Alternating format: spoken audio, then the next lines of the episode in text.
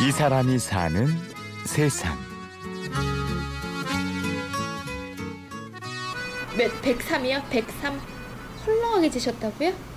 가슴이 조여지기 직전까지. 그 정도로 재셨나요? 아, 지금 이게 그러니까 이곳은 전주의 한 한복 가게. 만들고 싶다는 한복 거예요. 디자이너인 딱 28살 받았습니다. 황이슬 씨가 주문 전화를 받고 있습니다.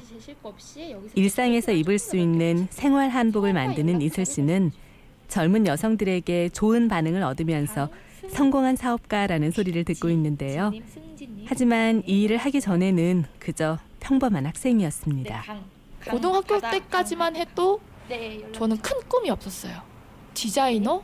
뭐 패션 쪽에서 제가 일할 네, 거라고는. 뭐 전혀 상상도 못했고요. 동생들한테 언니는 패션 테러리스트야 뭐 이런 별명을 듣곤 했었거든요. 그런 사람이었는데 어떻게 재미로 취미로 호기심으로 시작한 일이 한복이었고 이슬 씨가 한복과 인연을 맺게 된 건 대학 1학년 축제 때였습니다. 활동하던 만화 동아리의 전통에 따라 만화 속 인물의 코스프레를 해야 했는데요. 제가 관심 있었던 그 만화 속 궁에 독특한 한복을 만들기로 결심을 했어요. 상의는 핑크색에 어깨는 퍼프가 들어간, 그러니까 어깨 뽕이라고 하죠. 귀여운 느낌의 상의에다가 빨간색의 무릎 길이의 치마였어요. 친구들이 다들 깜짝 놀랐죠. 처음 딱 입었을 때는 좀 부끄러웠어요. 그렇게 이제 시간이 뭐 한 5분, 10분, 뭐 1시간 이렇게 쭉 지나니까 너무 자연스러워지면서 사진 찍는 것도 즐기고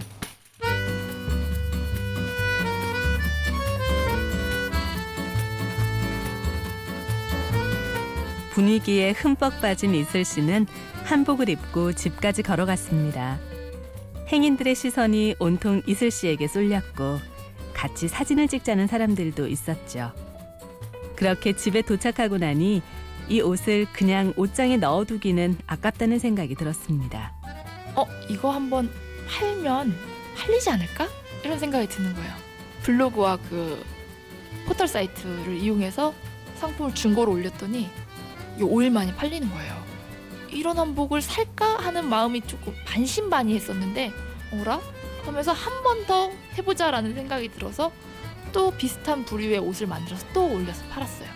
그랬더니 또 쉽게 또 팔리는 거예요.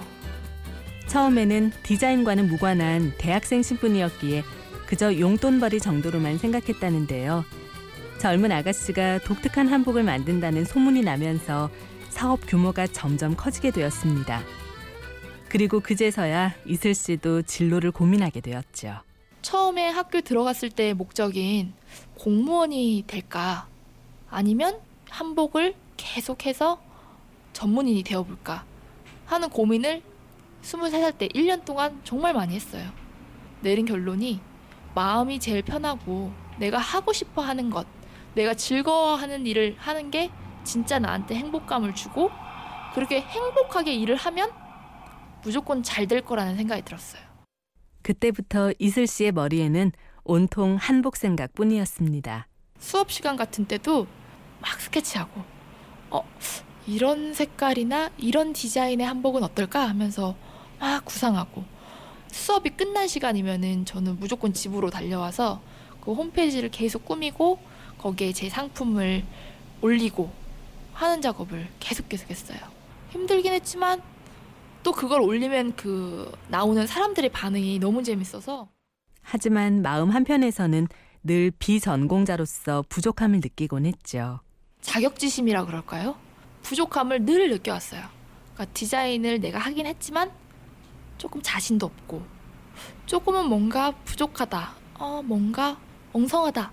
그러니까 어떤 디자인을 짜내기 위해서는 그만큼 베이스가 많아야 갖고 있는 기초 소양이 많아야 자유자재로 막 디자인을 꺼냈으면서 응용하고 여기에 적용하고 이런 식으로 할 수 있는 건데 배운 게 없다 보니까 디자인을 짜도 좀 한계를 느, 느끼게 되는 거예요.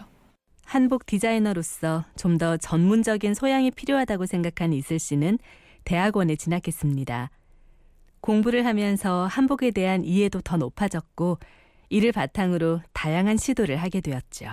한복을 일상복으로 입을 수 있게 한복을 입고 거리를 걸어도 어색하지 않게 하는 그런 한복을 만든 거거든요.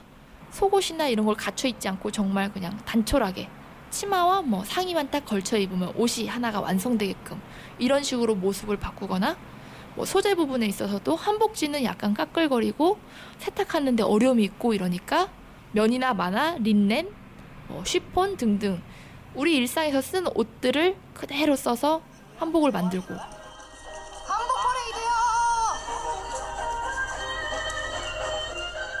지난 봄 전주에서 열렸던 한복 퍼레이드 영상을 보여주는 이슬 씨.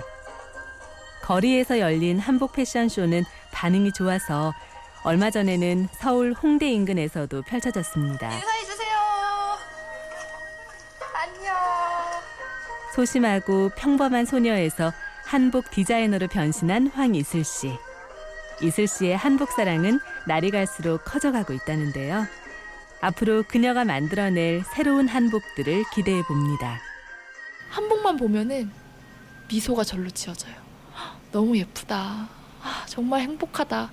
그냥 보는 것만으로도 그 자체만으로도 너무 행복하고 그 예쁜 한복 내가 좋아하는 한복을 만들 수 있는 게 또 너무 감사하고 이것을 사람들에게 보여주고 이렇게 같이 나눴을 때 공감받고 소통하고 또 응원해주고 이런 부분들이 저를 매일매일 힘, 힘나게 해요. 이 사람이 사는 세상. 취재 및 구성의 최문혜, 연출 최우용, 내레이션 아나운서 류수민이었습니다. 고맙습니다.